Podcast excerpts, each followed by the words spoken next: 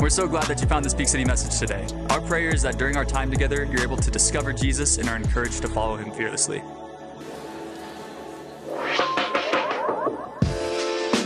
Yeah, my wife and I and our family have been coming to uh, Peak City for about three years now, and we've been through the pandemic and we've been through COVID and shutdowns and new buildings, and and you know I've been able to witness a lot of our kids get baptized here. My wife was baptized here.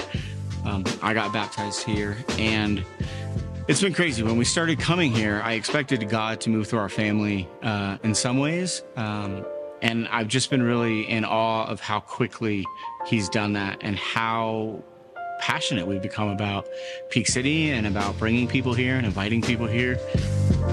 Our journey with Peak City Church started, we moved to Colorado Springs about nine months ago and uh, started working on the house. And um, we were doing some landscape work, and a crew of guys came to help us put in stone walls and riverbeds and all the other things. I was doing a, a, labor job and just doing some work and talking to one of my colleagues about church. And he was talking to one of the other fellows about where they were going to church. And I heard and I thought, well, maybe I'll ask about that. And so I was just sharing a little bit about Peak City and how much we liked it. And Trevor had overheard the conversation and said, hey, where, where do you go? So I asked him, um, where do you guys go?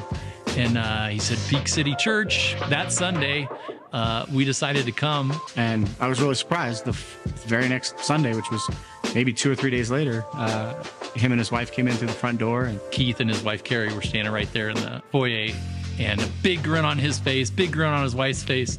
We felt connected here. We felt like Petey and the uh, church staff was right down the center of what the Bible's about, what Jesus is about. So we knew there was solid teaching here. And then it was a matter of us getting plugged in. And we started to hang out um, more with the McCoys. We got connected to a small group.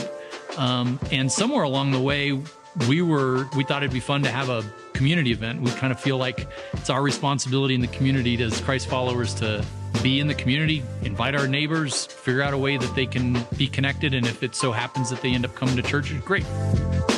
Yeah, our journey to uh, Peak City Church started with uh, Trevor and Yvonne Davies. Uh, my wife is a hairstylist and got to know uh, Yvonne is a client, and they had a lot of conversations together. And then she said, Our neighbors down the street invited us over to a, an appetizer night. And so, of course, I said, Sure, I love food and love people. So why not get together and, and have a good time and meet some new people? And we invited Tina and Javen over to our house as part of our appetizer party.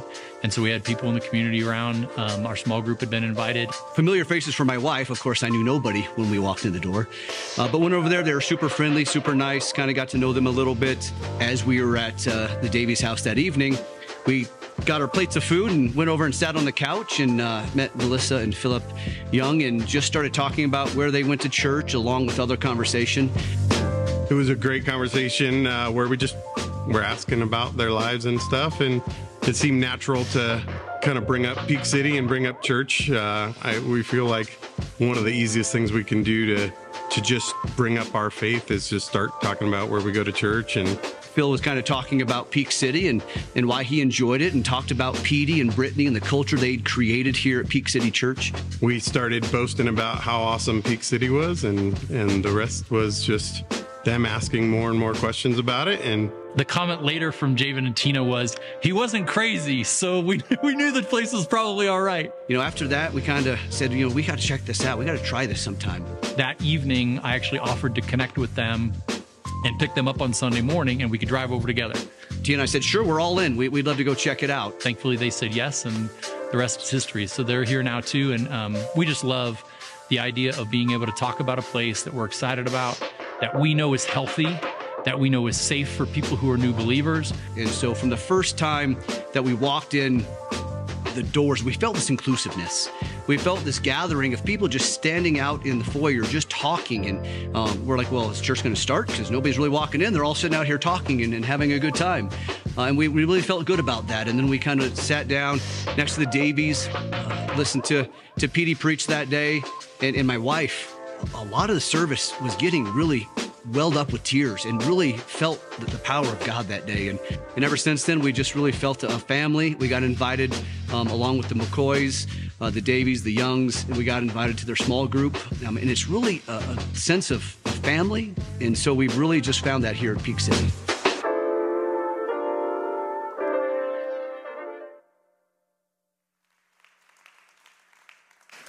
Love that, man. I love, I think my favorite thing about that whole video is that it just proves that most people just need to experience a normal Christian.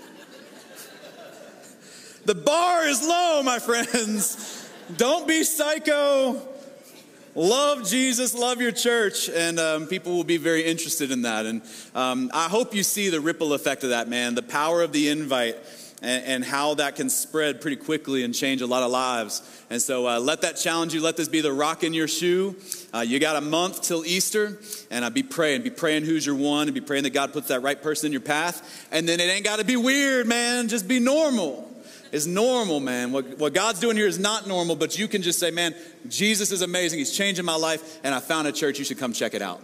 And uh, the rest usually takes care of itself. So, um, if you have a Bible, go ahead and get there. We're in John chapter 7 today. Uh, if you're new with us, we, we are pretty simple as a church. We come in every week and we are so grateful for what God has done. We express our gratitude to Him and uh, we're just so thankful. Jesus has changed our lives. I mean, for so many of us, our lives were on a very, very dark path and then Jesus. And, and, and, everything began to change. And so, what we found is we come in and express our gratitude, and then we open up the life and the teachings of Jesus, and we let His words change us. And today, um, I want to help you get ready for something. Okay? I know that's been my theme over these past couple weeks. If you've been tracking with us, I believe God's about to do something in your life. Um, God is always planning and plotting and scheming to bring about good things in your life. He's a good father to you in that way. So I believe something good's about to happen in your marriage. There's something that's going to happen in your workplace. There's something that's going to happen in your leadership. There's going to be a new season of influence. God's about to do something. And I see it in our church. God's to do something in our church. I can feel it. And, and so because of that, he's been telling me to tell y'all and for all of us to just get ready. And today I want to I want to get you ready for something that is going to happen if all of this is true. All right, if God's about to change you, if He's about to bring a new version of you to the surface, if He's about to elevate you into some leadership, then God has to prepare you because I'm telling you, when you step into that new season, today what we're going to talk about is how to deal with something that is inevitable.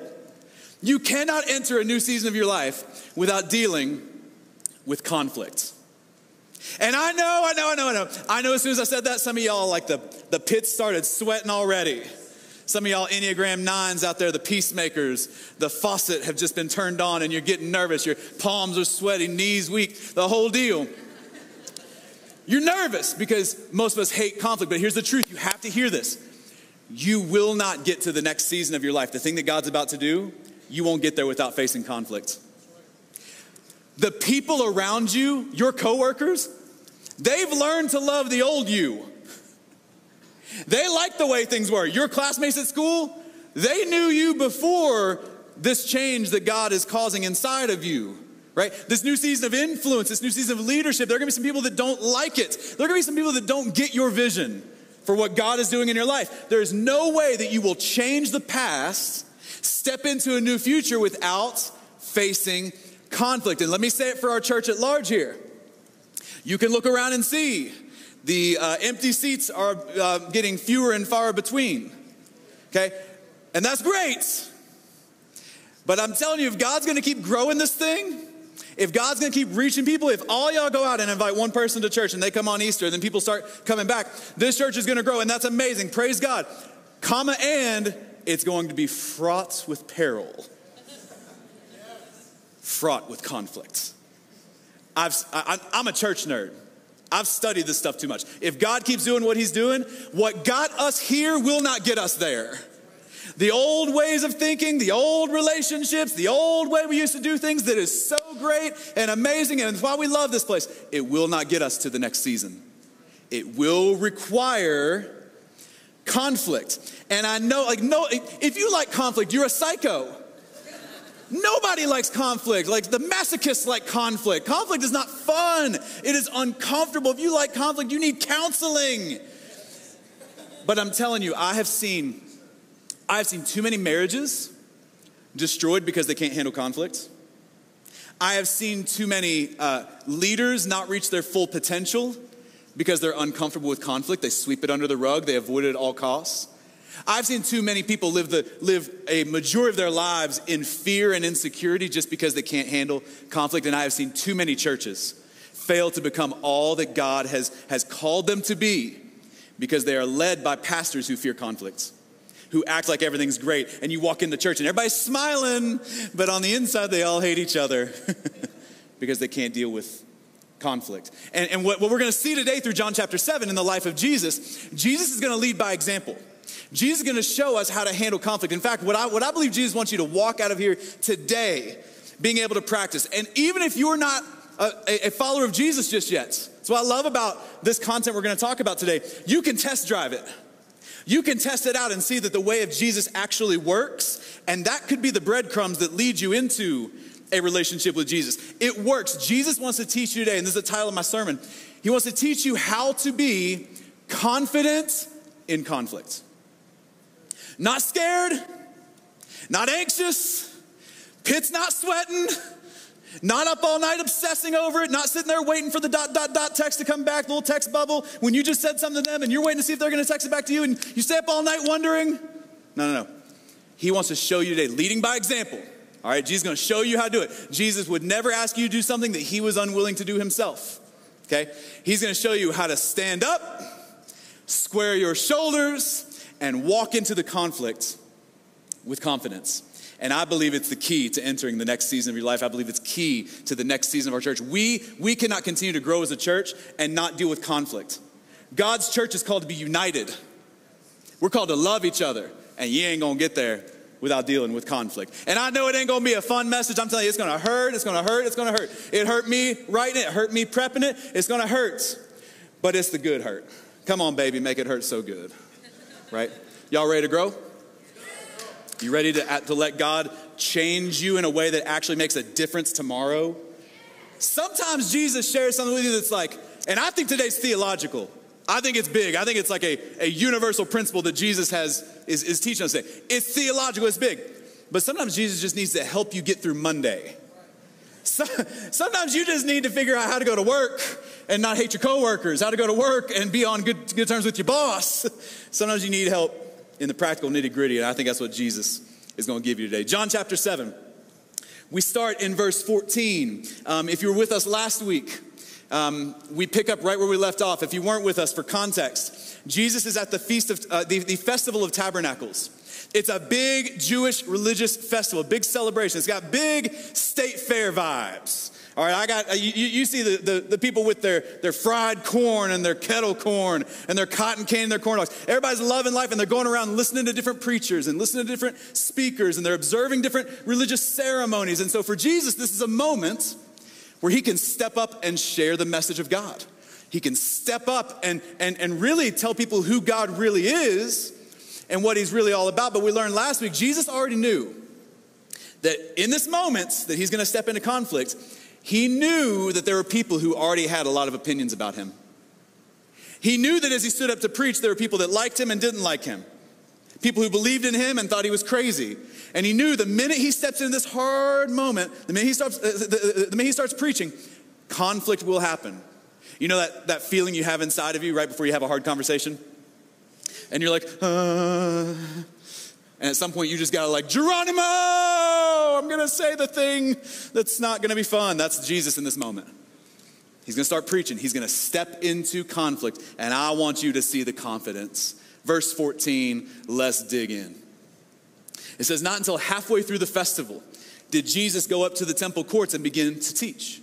And the Jews there were amazed, and they asked, How did this man get such learning?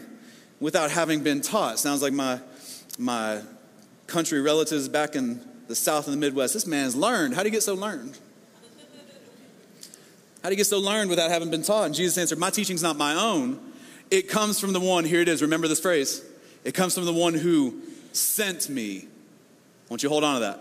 Very, very key phrase. Anyone who chooses to do the will of God will find out whether or not my teaching comes from God or whether I speak on my own.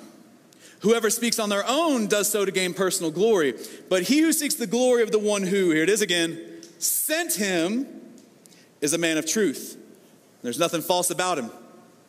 Has not Moses given you the law, and yet none of you keeps the law? Why are you trying to kill me? And they go, Trying to kill you? Jesus, you are demon possessed. The crowd answered, Who's trying to kill you? They're like, some people go, man, this Jesus guy, he's full of wisdom. Never heard anybody teach like him in my life. Whoo, he's learned, he's an educated man. Some people love him. And then the very next group of people say, this man's psycho. This man's some sort of, uh, some sort of paranoid conspiracy theorist. You out here saying people trying to kill you. What are you talking about? And just notice that Jesus, different than us, when we're presented with conflict, we get anxious, the pits are sweating, you start saying things, you get emotionally hijacked, you get angry. Jesus is just calm, cool, and confident. He's like, You think I'm paranoid? You think, you think I'm paranoid? You, you don't think people are trying to kill me? Well, let me tell you why they actually are trying to kill me. In the next verse, Jesus said to them, I did one miracle, and you're all amazed. Yet, because Moses gave you circumcision, though actually it didn't come from Moses, it came from the patriarchs, you circumcise a boy on the Sabbath. Now, if a boy can be circumcised on the Sabbath so that the law of Moses may not be broken, why are you angry with me for healing a man's whole body on the Sabbath? Stop judging by mere appearances, but instead judge correctly. If you're new to the Bible, what happened here is that Jesus performed a miracle, but he did it in a way that the religious people didn't like.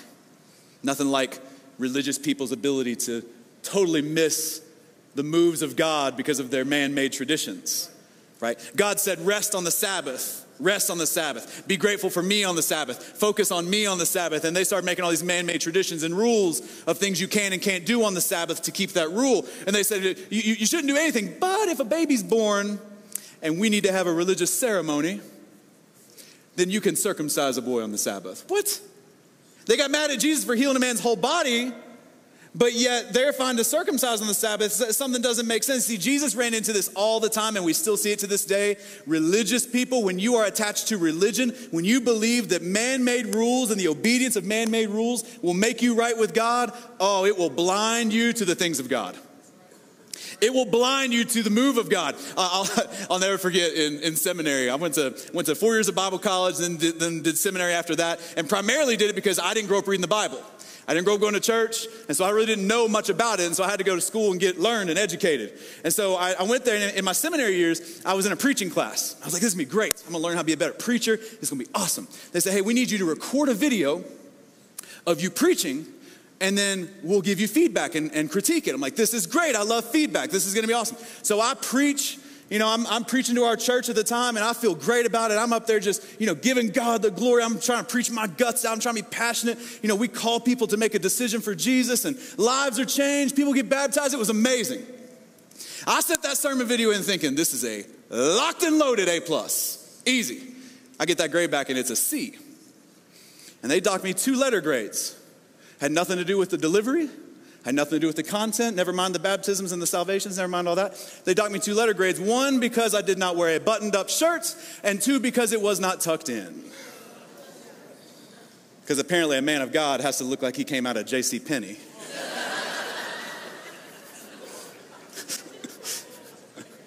I knew, I knew I was gonna have to find a, a different church if this is gonna work, man. I, I'm thankful for you all. I'm thankful for you. Jesus, can, can you imagine how mad Jesus could have been in this moment? He is brought into this conflict. People say, This man's crazy. You can't heal on the Sabbath. They want to kill him. People are, and but again, Jesus, what does he do? Shoulders back, standing up tall, confidence in conflict. Look at the next verse. It says, At that point, some of the people of Jerusalem began to ask, Hey, isn't this the man they're trying to kill? Here he is speaking publicly, and they're not saying a word to him. Have, have the authorities really concluded that he is the Messiah? I mean, we know where this man is from. When the Messiah comes, no one's going to know where he's from. More opinions, more opinions, more conflict, more people who don't know what to do with Jesus, more conflict. And then Jesus, confident, still teaching in the temple courts, he cries out, You know me, and you know where I am from. I am not here on my own authority, but here it is again. But he who sent me is true. And you don't know him, but I know him because I am from him. And uh, one last time, and he sent me. He sent me. I know right now you're sitting there going, How in the world can I learn how to handle conflict from Jesus in this moment? I can't relate to a thing you just said. I'm not claiming to be God in the flesh. I'm not teaching at a Jewish festival 2,000 years ago, and nobody wants to kill me. I hope not. If somebody wants to kill you, let's talk afterwards, man. Let's get you some help. I want you to see Jesus is leading by example. He's leading by example. He's, he, he's trying to help you see this is a prototype of how you can be confident in conflicts. I want, I want you to dig deeper in this. I want you to dig beneath the surface and, and try to put yourself in his shoes. Because when you do that, I think that you'll see very quickly that one of the things that pops out in this text is that the conflict was not his fault. The conflict he was in was not his fault. Jesus came preaching a message of love and grace and reconciliation. Jesus came saying, Hey, you need to repent of your old ways and give your life to God. And if you'll do that, I will wipe the slate clean. I will lead you to an abundant and full life. It's a beautiful message. And it's not his fault that people responded so negatively. It's not like Jesus was a bad communicator. It's not like he was a bad leader. It's not like he was a bad teacher. Actually, and, and this is true in conflict, someone else's emotional response to your decisions, that's on them. That's not on you. The conflict was not his fault. And isn't this why, come on, come on, come on. Isn't this why we get so frustrated and mad and angry when we're in a a fight with our spouse or our boss has negative feedback or somebody at school's talking bad about you. Isn't this why? Because we don't feel like the conflict was our fault. Right? It's not your fault that some higher up in leadership made bad decisions that has now trickled down to your layoff. you didn't ask for this. You didn't ask for the conflict. You did not ask for that friend of yours who's always way too emotional and always dragging you into the gossip and always dragging you into the, the worst parts of their life. Like, I, I could really live without that. It's not your fault. It's not your fault. My, my, my, my, wife and I, we, we have some conflicts here and there, and sometimes I feel like it's, it ain't my fault, girl. I didn't ask for this. You know, and like, like one of our big conflicts it's, it's not like a real serious one, but it, it, it's a recurring theme, is our approach to laundry. It's a conflict. Specifically, my view of pants. Um, I have a thing with pants. I feel like when you wear them once, they're not dirty, but they're not clean. And so you don't have to put them in the hamper. Can, you know what I'm saying?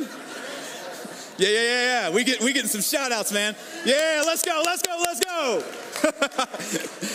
so what I do is I wear a pair of pants and then I go, man, I can wear those again. Maybe not tomorrow, but maybe the next day. Maybe I'll alternate days. And so then I stick them on the shelf in my master closet. And then I stick another pair of pants on the shelf in my master closet. And before you know, I got like three or four pairs just sitting around. And Brittany will come out, just double fisting the pants.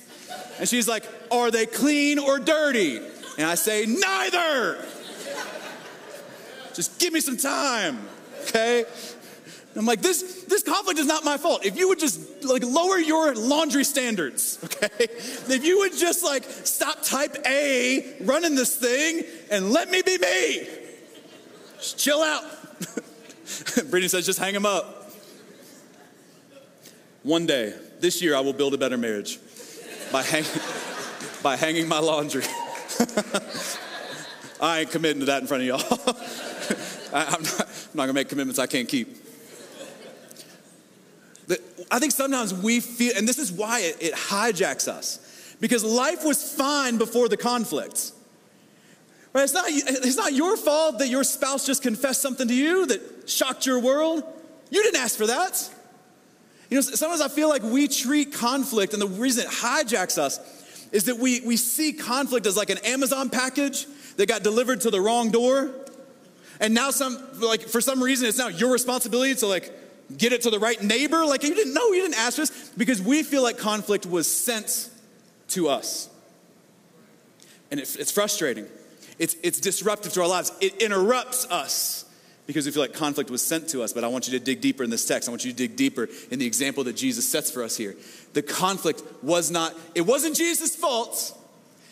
The conflict was not sent to him, but actually the opposite is true. He was sent to the conflict. It was not his fault. It, it, it wasn't something that he asked for. It'd have been much better if he could preach, God loves you. And people would go, wow, that's amazing. I want to give my life to you. That'd have been way easier.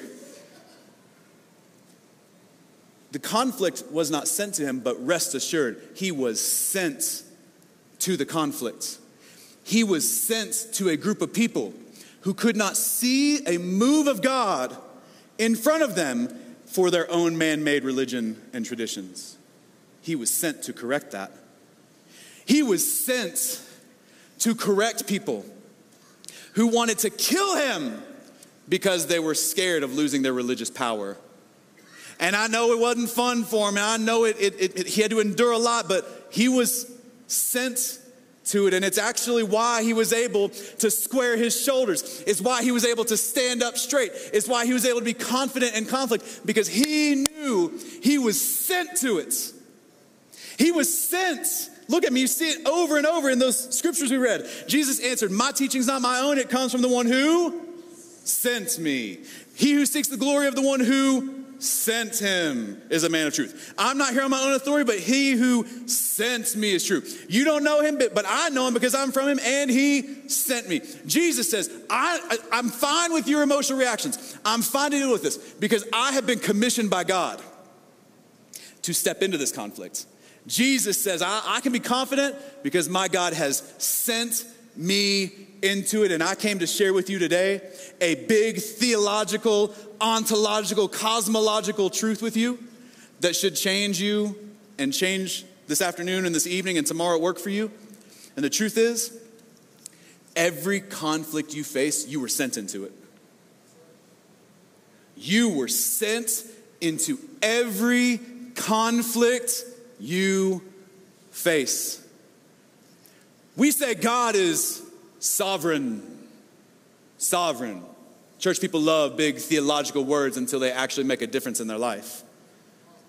God is sovereign. You know what that means? That means God's in control. That means nothing happens under God's watch that He's not aware of and in, and in control of and working with. That means He actually knows the conflict you're in and He sent you there. Every conflict you face, God has sent you into it. God wants to do something through you. God wants to, God, God, there's, there, there's a reason behind it. You know, one of the things that's so beautiful about testimonies here, when we share testimonies and we have a video of someone sharing their life, what you see in every testimony is that God does not waste anything. Every circumstance in your life, God uses it. We claim verses like Romans 8 28 that says that God works all things together for the good of those who love Him. Every conflict you're in, every hard conversation you're about to have, you've been sent. You've been sent into it by God Himself. Now, here's the really tricky question the really painful question once you embrace that reality, the fight you're in with your spouse, the fight you're in with your parents right now, the fight you're in with your in laws right now, I know I'm stepping on toes, but come on. The fight you're in with your boss right now, the co- all of it. God has sent you into it. Here's the question you got to ask though Why? Why has God sent you into it? And I want you to buckle up for a second. I want you to buckle up. Because the answer to that question is complicated. It's very complicated. God's got a complicated job. You've been sent into the conflict by God Himself. He is sovereign. He knows you. He knows the circumstance, and you've been sent. But the answer of why is uh, it's just complicated. It's complicated. So, like sometimes, sometimes God will send you into a conflict to represent Him. Sometimes God will send you into the conflict. And I know those of you that are conflict averse and usually sweep it under the rug and usually just kind of act like nothing's happening, this is so hard for you. But the truth is, many of the conflicts you're in right now, God has sent you there to represent Him, to be His mouthpiece. All right? I remember. I remember my, in my first few years of ministry, I was cutting my teeth in ministry. I was getting used to what it's like to pastor and to lead, and I was in youth ministry. And um, I got an angry email from a parent. I feel like that should be a seminary class that no one ever teaches how to handle angry emails. It's like the number one thing I didn't know about coming in. But I got this email on this dad. I knew I knew it was a I knew it was gonna be a bad meeting because he said I got some problems with with the way you're uh, running your ministry and I want to talk to you about it. And immediately, because man, I'm 24, 25, and this guy was a leader in the church. He was a guy who had been an elder in the church, an overseer of the church. I mean, he was he was a big deal at the church. And I get this angry email from him, and immediately my pit starts sweating. immediately I'm like, I'm thinking about it. I'm like rehearsing in my head what I'm going to say to him. And I don't even know what he's going to say to me. So how can I rehearse what I'm going to say to him when I don't know what he's going to say? Ah! And this dad comes and he meets with me. I'll never forget it. He comes with me and he brings his son with me, his teenage son, who is like life of the party youth group kid. Way more talkative and vocal and outgoing. And, but in this, in this meeting, he was a little sheepish. He was nervous. Hands, hands crossed, uh, uh, arms crossed, looking down, wouldn't look up wouldn't talk. But his dad talked. Oh man, he talked a lot. And his dad said, Petey, the big problem I have with your ministry is that you're not being hard enough on sin. You need to preach harder against sin. You need to tell these kids that if they don't change their lives, if they don't stop doing what they're doing, that there's to be consequences and God's to remove his blessing from them. And God's not to want anything to do with them if they don't leave their life of sin. You need to preach harder at them, Petey. And then he used this illustration. It remains to this day the oddest illustration I've ever heard in all of my years. He said, I tell my son all the time, son, you're a good kid. You got a lot of good in you. But if you don't get rid of that lying problem, if you don't stop talking back to your mom, if you don't stop hiding things, then from God's perspective, you're like, ah, this is gonna be weird. He said, You're like an ice cream bucket with a turd in the middle of it. And immediately I was like, I thought someone was recording me. I was like, is this a candid camera moment? I'm like, what are we doing? And then I went into counselor mode. I, I didn't ask him, but in my mind, I'm like, gosh, what did you endure as a child that caused you? Did you have an, did your dad try to make, I'm so confused. He says, it's like an ice cream bucket with a turd. He said, and God will want nothing to do with you. And people will want nothing to do with you. You got to get this mess out of your life before God will bless you, before He will approve of you. And I realized in that moment, it's time for me to square my shoulders. It's time for me to stand up. It was time for me to be confident in conflict because my Heavenly Father had sent me into that conflict to share with a man in his 50s who had been in church all of his life, who had somehow risen the ranks of leadership and became an elder of that church. It was my responsibility. God had sent me there to share the gospel of Jesus Christ with him that even though it's weird illustration, I'm like, man, you know, you know, God um, knows everything about us and He still loves us, right? He's like, yeah, yeah, of course. I'm like, so let me go back to your weird analogy. That means that, like, we are all the ice cream buckets with turds in them. What am I saying right now? Like it's it's all us. Like we like and God God while we were still enemies, God loved us. While we were still sinners, Christ died for us. And and truth is, you still got turds in your ice cream bucket. What ah and God loves you anyways. It was my responsibility to share with him the truth of the grace of God and how God knows everything about you, and yet his disposition towards you is one of love. His disposition is one of forgiveness. And even once you accept Jesus, you still got stuff that's messed up in here, and he's got to deal with it. God sent me to be his ambassador in that moment. And I had to step up and be confident in that conflict because he needed to see it. I was there as an ambassador, is what Paul says in Corinthians. He says, We are therefore Christ's ambassadors, as though God were making his appeal through us.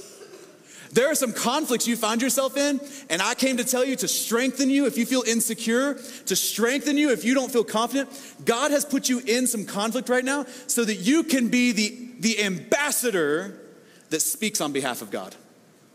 God wants to do something through you. What I've found is that oftentimes when you enter into conflict, God has you there to hold up a mirror to someone to help them see what they cannot see. Some of are like, you ain't never seen this, you ain't never seen yourselves from my vantage point, have you? I also know I've got great power now with these lights. I can like, oh, you can't sleep today, baby. Sometimes God sends you into conflict because you need to show them in love what they cannot see. You need, God has sent you as his ambassador to speak up to leadership and say, Do you understand that the way you're talking to us is actually not helping, it's hurting?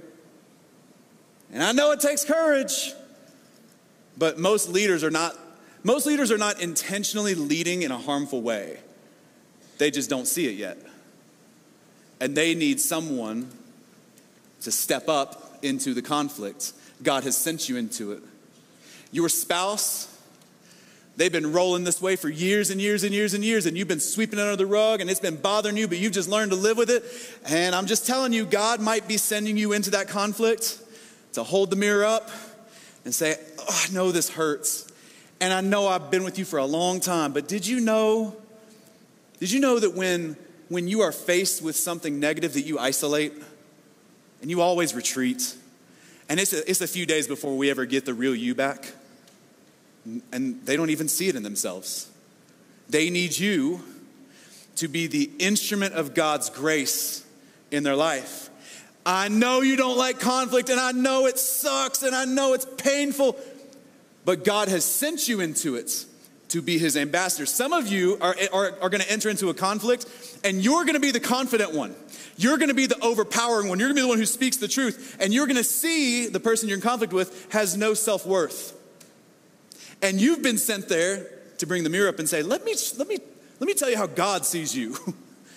You might not think you have much to offer, but let me tell you, God has created you in His image and He's got a divine purpose for your life. And He loves you and He wants to transform. I'm telling you, some of you were sent into the conflict to hold the mirror up and to help. When, when, when people say, man, I, I hate it when people don't have self awareness. Well, how will they ever grow in self awareness if they are not shared the truth in love? God uses you to be His ambassador. And sometimes, when you ask the question, God, why did you send me in this conflict? Sometimes it's because He wants you to hold the mirror up. But be careful. Be careful. Because what I've also seen is that a lot of times God will send you into the conflict, and it's not to hold the mirror up. You might think it is. You might go in saying, God sent me here. I'm going to correct that person. I'm going to tell them how it is. And what I've seen is that a lot of times God actually uh, does something different. You know, it's like you're, you're over here and you're holding the mirror up and you're looking at, at all of them going, man, do you see yourself? You see how bad you are? You see how messed up you are? Do you see? Do you see what you're doing to our marriage? Do you see what you're doing to our workplace? And you get right in the middle of it, and then all of a sudden you go, oh no. Oh no. You realize you're in the middle of the conflict, and it's you. It's you that God is wanting to confront. You're not there to represent God. God actually has you in the conflict because you need to repent.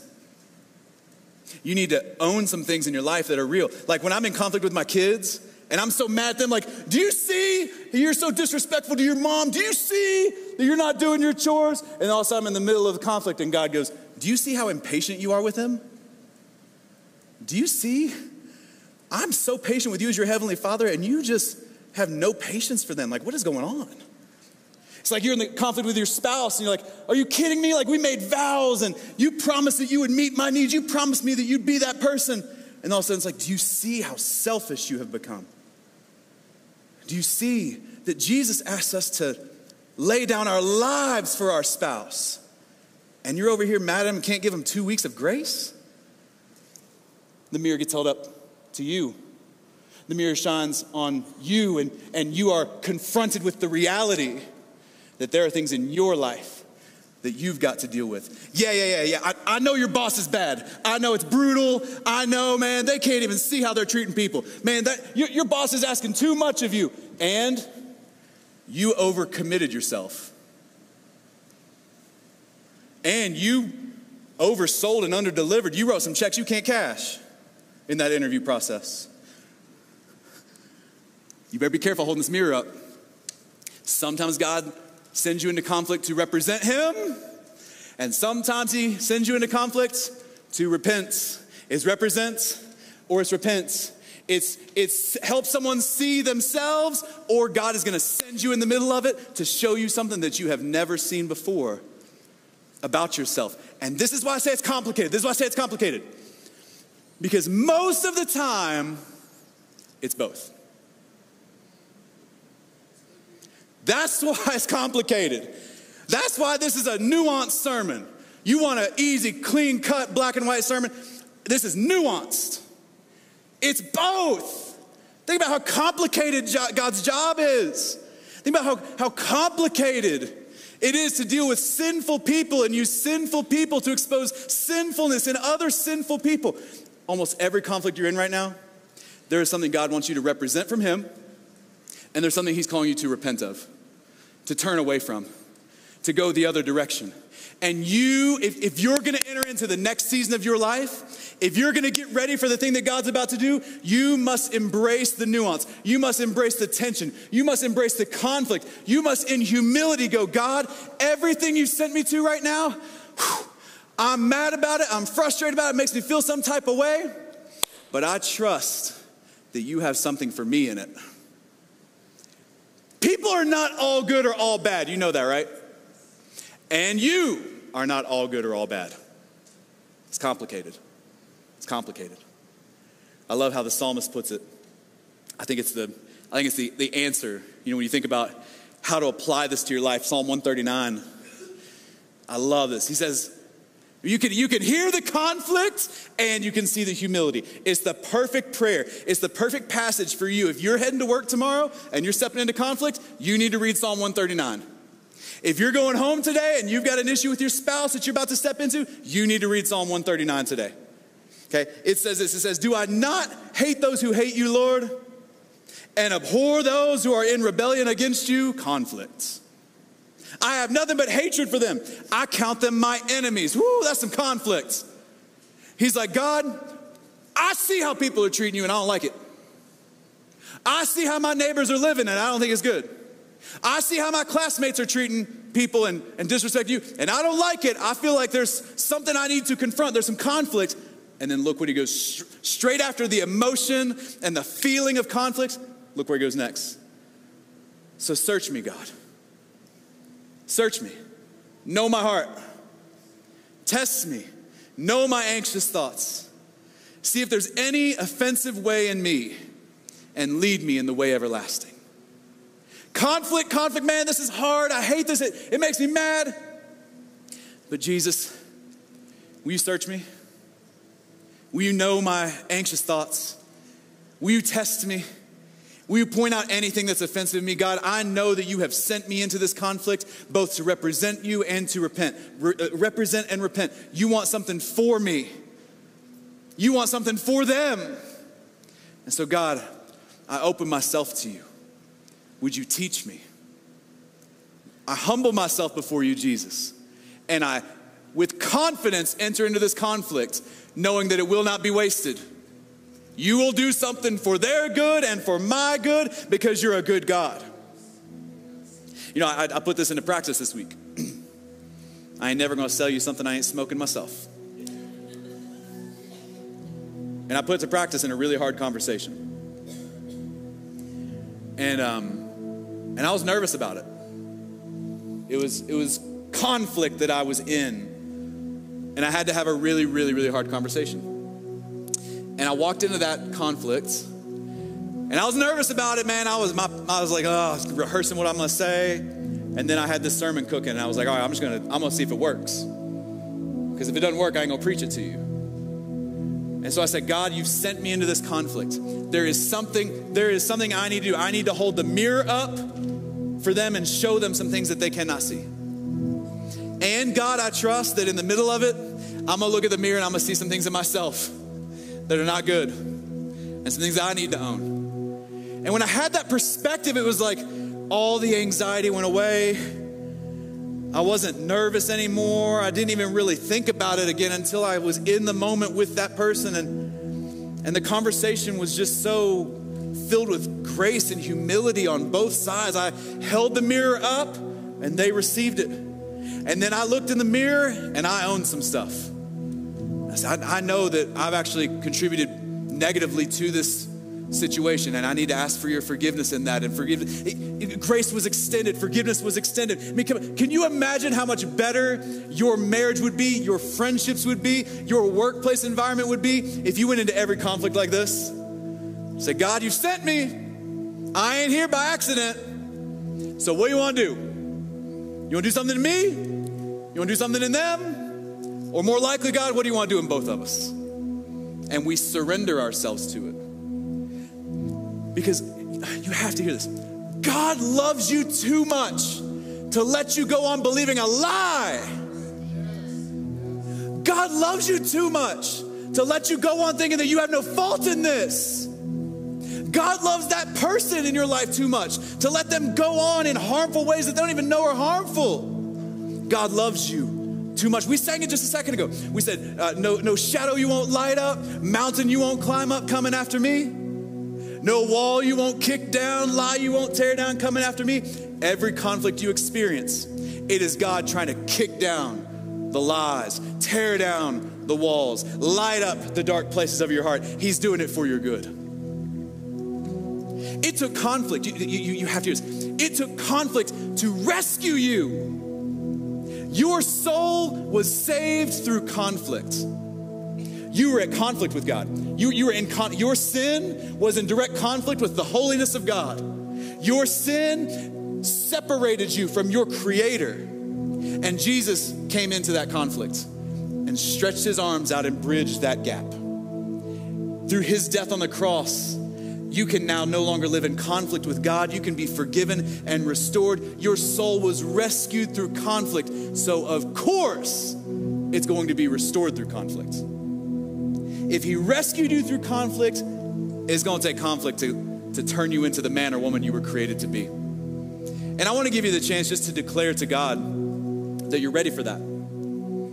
I, I think some of you need, uh, some of you today are living in conflict with God. And maybe today is the day that you decide once and for all that because of what Jesus did for you on the cross, you're going to accept his forgiveness, you're going to accept his grace, and you're no longer going to live in conflict with God. But I think many of us are walking into some relationships and some circumstances this week where we need to ask God for the courage. We need to ask God to square our shoulders, stand us up, and walk into conflict with confidence. And maybe today is the day you declare to God that you're ready for that. You're ready to step into that hard conversation. You're ready to reconcile with that person. You're ready to say the thing that you know you should have said years ago, and you're ready to receive the feedback. And I think that's a powerful decision. I know it's a practical, tangible decision, but I think it can change Monday for you. And so I want to give you the chance to declare that to God today in a private moment with Him. Would you stand with me to your feet? If you're new with us, we do this in every service. It's a private moment between you and God.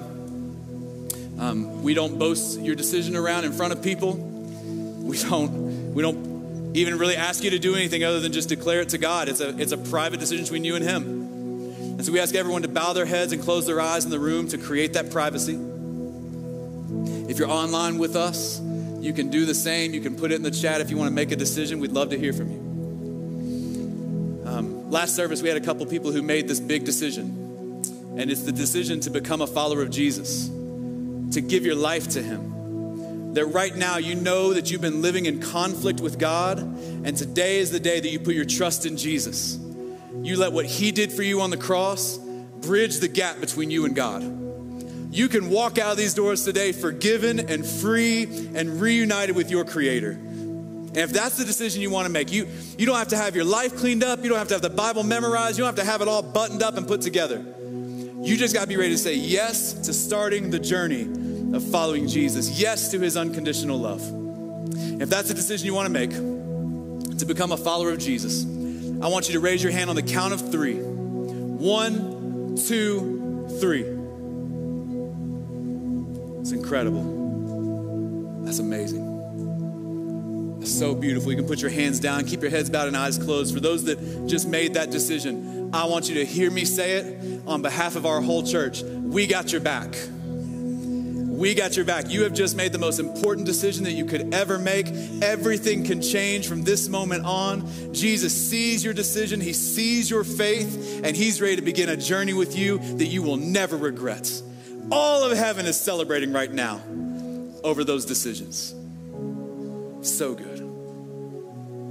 For the rest of us in the room, maybe today's the day that you say, Jesus, I'm ready to, I'm ready to be confident in conflict. I don't want to be anxious in conflict. I don't want to be scared of conflict. I don't want to avoid conflict. I want to be confident in it, but I need your spirit to help me do it. And today you're ready to commit that to Jesus. You're ready to commit to Him that you're going to walk into conflict knowing that He has something good for you. Maybe it's a hard conversation you got to have today. Maybe it's something you got to say this week, but you want to commit to God that you're ready to do it. If you want to commit to God this aspect of your life to be confident in conflicts, I want you to raise your hand on the count of three. One, two, three. It's beautiful. Hands up all over the room. Come on, man. Let's keep those hands up and let's pray to God right now. Jesus, Jesus, we thank you for what you have done in this room today. Every hand that's up right now, we call on your name. We call on your spirit to fill us with boldness, fill us with courage. We have no reason to fear. There ain't nothing to fear in this life because you work all things together for the good of those who love you. So, God, I pray for every hand that's raised right now. I pray that you would reconcile and restore relationships. I pray that you would do something in their workplace, do something in their marriage, do something in their friendships, God, that only you can do. And we believe that you're going to do it, Jesus. We believe it. We celebrate you, Jesus, and it's in your name we pray together by saying, Amen. Amen. Come on, let's celebrate what God's Spirit has done in the room today. Let's go. Thank you so much for joining us for this Peak City message today. If you'd like more information on Peak City Church or if you'd like to give to the mission here in Colorado Springs, then check us out at peakcityco.com.